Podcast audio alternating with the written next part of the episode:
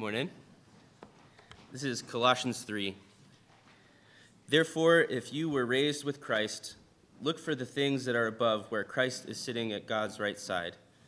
Think about the things above and not things on earth. You died, and your life is hidden with Christ in God. When Christ, who is your life, is revealed, then you also will be revealed with him in glory. So put to death the parts of your life that belong to the earth, such as sexual immorality, moral corruption, lust, evil desire, and greed, which is idolatry. The wrath of God is coming upon disobedient people because of these things. You used to live this way when you were alive to these things. But now set aside these things, such as anger, rage, malice, slander, and obscene language. Don't lie to each other. Take off the old human nature with its practices and put on the new nature, which is renewed in knowledge by conforming to the image of the one who created it. In this image there is neither Greek nor Jew, circumcised nor uncircumcised, barbarian, Scythian, slave nor free, but Christ is all things and in all people. Therefore, as God's choice, holy and loved, put on compassion, kindness, humility, gentleness, and patience. Be tolerant with each other, and if someone has a complaint against anyone, forgive each other. As the Lord forgave you, so also forgive each other. And over all these things put on love, which is the perfect bond of unity. The peace of Christ must control your hearts, a peace into which you were called in one body. And be thankful people. The word of Christ must live in you richly. Teach and warn each other with all wisdom by singing psalms, hymns, and spiritual songs. Sing to God with gratitude in your hearts. Whatever you do, whether in speech or action, do it all in the name of the Lord Jesus, and give thanks to God the Father through him. The word of the Lord.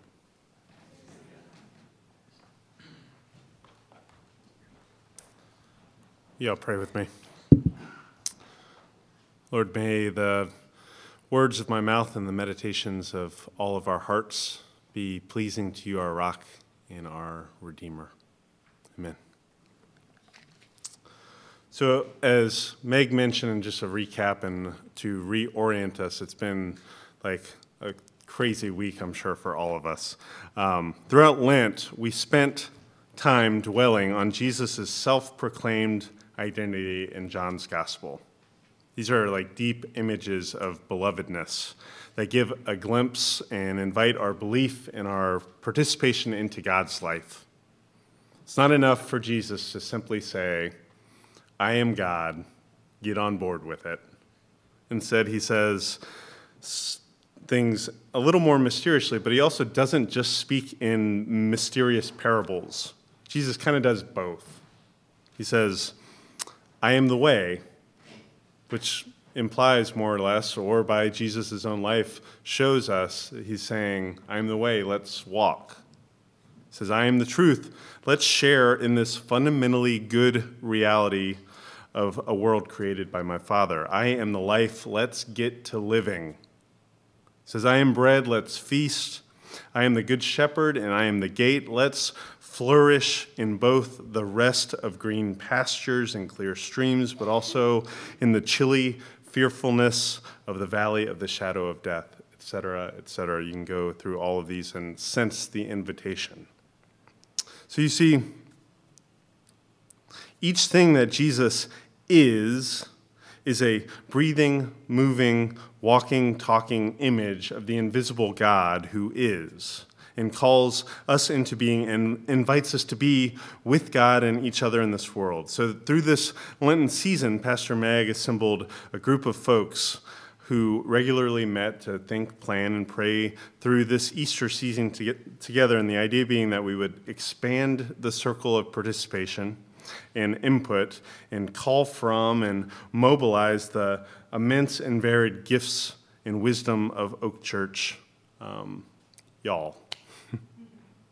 So as we live and move and have our being in this Eastertide season, as we celebrate Christ's resurrection, as we look forward to a, a big season in our, our life as a church, even as it's kind of a summer season and kind of chill and everyone's a little kind of everywhere. We're also looking forward to a big season of transition and new starts where we'll be together and how we'll be there. And so it seemed vital to explore and to like reinforce just who we are in light of who Christ is for us and with us. You see, that's the, the key thing. Who we are and who we are becoming as individual followers of Christ, but also as the church together. Christ, one body with many parts. This has to be predicated on this true, good, and beautiful Jesus who has revealed the Father to us by the Spirit. Who we are is based on who he is. So each week, in addition to hearing a Oak Folk testimony like Nicole gave about the experience and the action of God in the lives of our friends, we'll also kind of work backwards um, in the shape for all of our like literary people and Bible scholars in, in the shape of a chiasm or a V. We'll, we'll go, kind of go backwards from where we've been. Easter Sunday, we heard Jesus boldly proclaim with tear-stained eyes to Mary and Martha at Lazarus' gravesite, he said, I am the resurrection and the life. He says, I am the instant, but also the sustained impact of God on this world towards new and lasting life, the first fruits of new creation, God's kingdom come on earth as it is in heaven. So today we'll no less boldly proclaim that because Jesus is the resurrection and the life, we are raised with Christ. We are raised with Christ. Next week, we'll pick up from our Palm Sunday text, Jesus as the gate for the sheep, and that means that we are both welcomed by and safe with Christ, and so on and so forth, backwards in that shape of a V. So as Justin read from the Apostle Paul's letter to a church at a place called Colossae, our passage today starts with a big, fat therefore. It says, therefore. This usually means that because God has done something, everything else changes, and we should pay attention to it and shape our lives around it. In our remaining time today, I just want to note kind of three things that I noticed, and this is not exhaustive, so I hope you'll spend time in this really rich passage this week and, and just get set to noticing. Um, what it might mean for us to be raised with Christ. Um, pull out these things. One, first, it seems like resurrection means a change.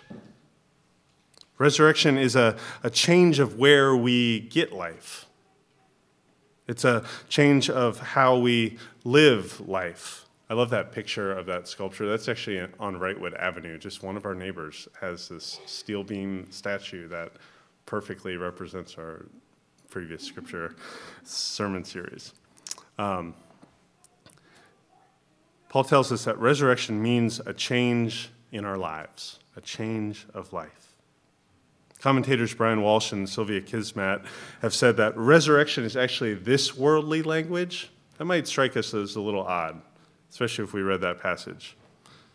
It may be a little odd because there's all this look for the things that are above where Christ is, things that are above and not the things of earth talk. But then Paul goes exactly for the most earthly thing any of us can think of, the death of our bodies. He says, you've died. Your life is now hidden with Christ. When Christ, who is your life, is revealed, you'll also be revealed. This is cool. This is confusing stuff. If you don't understand it, that's okay. Paul is not trying to get us to think of our lives any other way than, than in Christ. That's how Paul is trying to get us to think about our lives, like, like located in Christ. Wherever we may be, however we may be, our lives are with and in the resurrected Jesus. This is because of the death and resurrection of Jesus. God showed that nothing will separate the whole of creation from God's love and presence.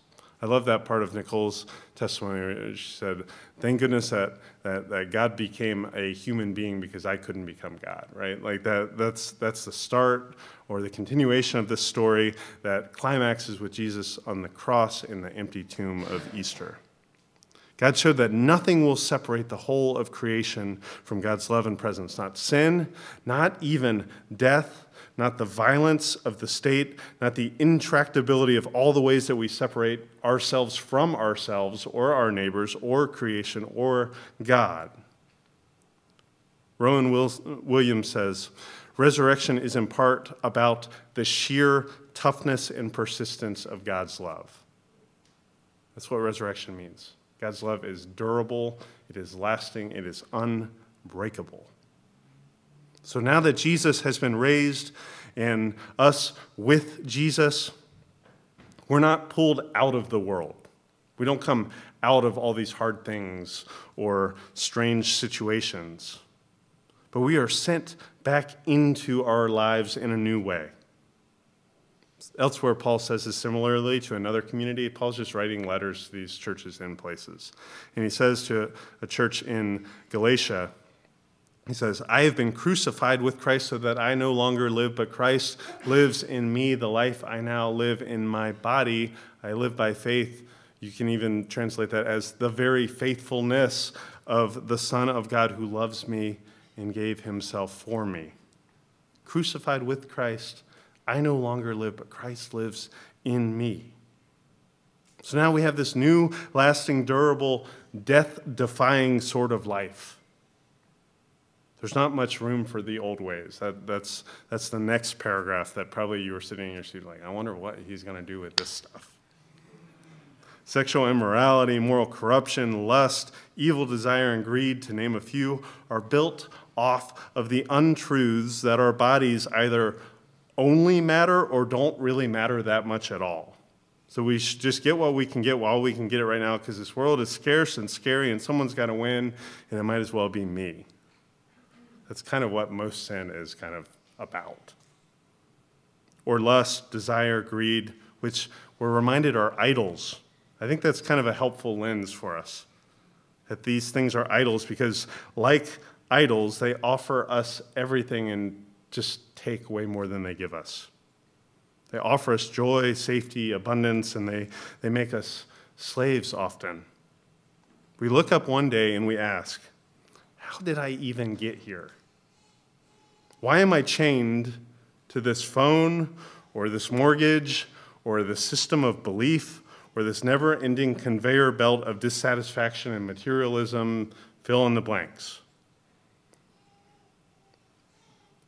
But you see, the resurrection of Jesus, there's this kind of anti-hero in a Flannery O'Connor uh, short story. It says, the resurrection of Jesus has thrown everything off balance. All of those old ways of being and living that are predicated off all these untruths are now thrown off balance and, and, and set back right in the life that God calls us into in Christ. You used to live this way when you were alive to those things, but now you can, you should, you must set them aside. Now you can't, you shouldn't, you mustn't lie because you walk in the truth. You walk in this way, truth, and life, who is Jesus. Again, Rowan Williams says, the resurrection displays God's triumphant love as still and forever having the shape of Jesus. God's triumphant love still and always has the shape of Jesus. Because Jesus died and was raised and us with him, because Jesus' nail-scarred body walked and talked and shared a meal with his friends, our resurrected lives in this difficult and strange already but not yet of the new creation have to deal with all these mundane realities that we, we often do want to escape from. But we deal with them in a new way. You don't get a free pass out of having to think and work through these things with neighbors. That's just kind of the work of discipleship. But you, friends, you and I, all of us together, we are given everything we need in Christ to live in this new way. This is not an impossible mission that we're being called to. So I tried to break out some of the implications. Like uh, on my sheet it says, for us this means. And I'm sure I'm only beginning to kind of plumb some of those things. I need y'all to say with us and to, to, to make these things a reality of what for us this means. I think to start, it means that together we have to recommit to cultivating a like a, a moral life that bears witness to Christ's life among us. I don't think this means that we like like get more pressurized or nitpicky in our fellowship, but that we have a, a fellowship which we are consistently self-evaluating whether our lives are being lived to ourselves or for ourselves or for others and for Christ. That our lives should be also lived so close to each other, like in proximity to each other, and so entwined with each other so that we, that we just can't live in secret or self-deception, or that we can't be unaware of how our actions affect others. So much sin now is kind of like sin via drone, where we, we just get to like press the button, something happens there, we don't have to deal with it. And so we we want the opposite of that in our life together. Even if we hurt each other, we want to be able to look each other in the eyes to forgive each other. Second observation, resurrection breaks down old categories. Resurrection breaks down old categories. The furniture kind of gets rearranged as Paul casts a vision for what life and community that has been raised with Christ looks like. He says, we take off the human nature with its practices and put on a new nature which is renewed in the knowledge of the conforming of the image of the one who created it. And we are also reminded that in this image there is no Greek nor Jew, circumcised nor uncircumcised, barbarian, Scythian, slave nor free, but Christ is all things and in all people. All these categories, all these identities that have been created to relegate and divide are now being relativized. I wonder if it might be most appropriate to assume that since they've been crucified with Christ too, these identities, they also might be resurrected and transfigured like Jesus in a new way. But we also remember when Jesus showed up with scars, um, it was pretty surprising and kind of unrecognizable at first, but these scars were not totally erased in the resurrected Jesus. So maybe that's helpful to consider these identities that we all bear, that we all come to the table with, as kind of hyphenated identities. Christ Greek, Christ Jew, Christ circumcised, Christ otherwise, Christ barbarian, Christ Scythian, Christ slave, Christ free, but Christ first, Christ always, Christ alone, Christ in all things and in all people. Maybe this is the only way that like Christ or Christian works well as an adjective. Um, like so many of us that have had any encounter with Christian music are like, eh, let's just make Christian a noun, you know? Um, Because when you start to do that, when you use it as an adjective, Christian doesn't even necessarily mean anything spiritual. It just means safe or positive and encouraging or something like that. But to say Christ hyphen something should remind us that it also needs to be whatever we're modifying should be crucified with Christ and raised with Christ. So for instance, bear with me in thinking through this. If I am a Christ white guy, it should remind me that my identity first and foremost is and only is in Christ, and that I have a chance to crucify and to be raised in all the other things that I've known and been known by. This is the exact opposite of giving my dudeness or my whiteness a Christian veneer and calling it good always and ever, and assuming that these things are... Um, The other way you could go with that is assuming that these things, me being a white guy, are like automatic disqualifiers. Also, white guys aren't going anywhere anytime soon, I promise. It's okay. But it does mean deeply interrogating all of these things in community, by yourself, grieving and rejoicing at who God has made me for the good of God and my neighbors. That's what it means to be buried with Christ and raised to walk in newness of life. This is the same move and motion that we articulated last week in the baptistry with, with our brothers and sisters in Christ. You are buried with Christ and raised to walk in newness of life. Trust me, it's that baptismal water is not a magic bullet. It has not, I know this intimately as having baptized a seven-year-old. It has not changed everything automatically right away. But she is walking with Christ in newness of life and learning and having Christ in front of that hyphen of her name and her life. It's not that these particular experiences and identities with all the pride and privilege or pain and persecution associated with them aren't important. It's just that they are like orders of magnitude less important than the Christness into which we've been claimed. These are like tiny tiles on this that are just like texture to a giant mosaic that bears witness to Christ, who is our life together. What does this mean for us? For, for us, this starts to mean that we have to continue to open ourselves up to the Christ that is in the other. That we have to be renewed in our vision and courageous in the ways that we organize ourselves as a church body, which is both diverse and unified in Jesus. That we have to learn to grow and trust that our pri- primary uh, identity in Christ is in Christ, and that we have to know that that is actually strong enough.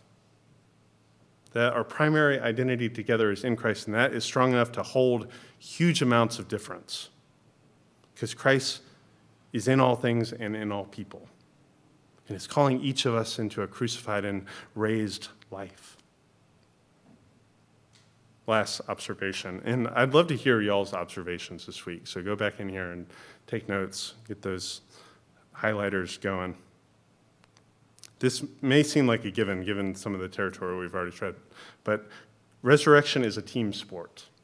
Okay, not applying, implying that this is a- athletic stuff, but resurrection is a team sport. So many of Paul's words and the things that he hopes for the Colossian community are plural and require others. There's a string of each other's and one another's. Tolerance, patience, forgiveness, all need someone to be tolerant to, patient towards, forgiving from or with. Peace isn't an abstract idea. It's a practice for a community growing in their resurrection identity. God's people should be marked by faithfulness, he says, or uh, thankfulness. Duh. Like this meal... Another name for it is the Eucharist, the meal of giving thanks. It's at the center of our gathering, Christ's body broken and blood poured out for us, this crucified body that is raised in us. And then there's, he talks about the word richly dwelling. What an awesome double meaning there, that the word will dwell richly among you. It's, of course, primarily the Word made flesh, Jesus, dwelling richly right in our midst. But it's also God's Word in the Scriptures, by the Spirit, animating our life together, feeding us and guiding us, a lamp unto our feet and a light unto our path. Oh, and then there's singing. Of all the things. These days you'd think it would say something like, teach and admonish one another with all wisdom via hybrid learning modules and classes and TED Talks and Substacks. No, singing together. Resurrection is a team activity. So growing in this resurrection life comes with the very imperfect and likely off-key singing of those around us, or maybe even ourselves are the culprits there. This is a, a picture of like faith in stereo surround sound. I love how Eugene Peterson puts this. He, he says, Jesus' resurrection takes place in the company of friends who know each other by name, some of whom we know by name. The resurrection is not an impersonal exhibit put on display before crowds. Resurrection is experienced in a network of personal relationships. The named people remind us that the resurrection takes place among men and women like us, puzzled, bewildered, confused, questioning, and even stubbornly doubting friends, and yes, also singing and believing and praying and obeying friends.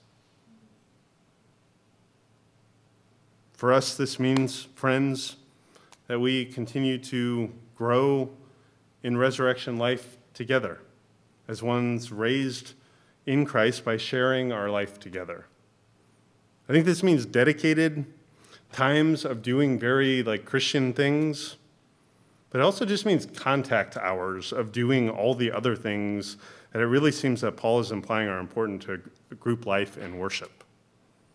It means texting a friend, new or old, to run an errand with you, pulling someone in to help you with a project, or to hang out with your family at the park, or to go to a concert, or to sit in the stands at an Oak Folk kickball game. Can I get an amen?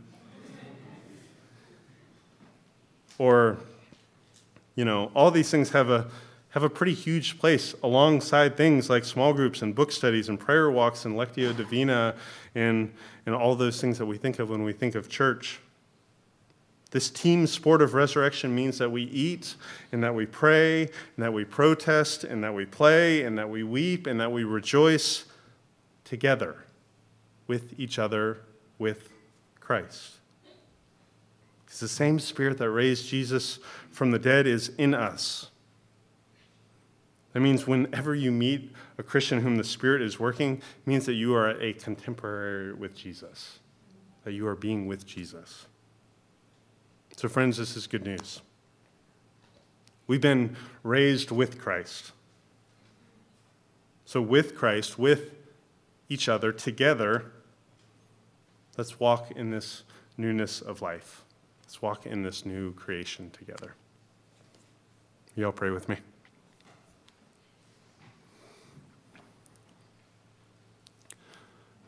Lord Jesus, give us an imagination Uh, for how this works out, the who we are in light of who you are.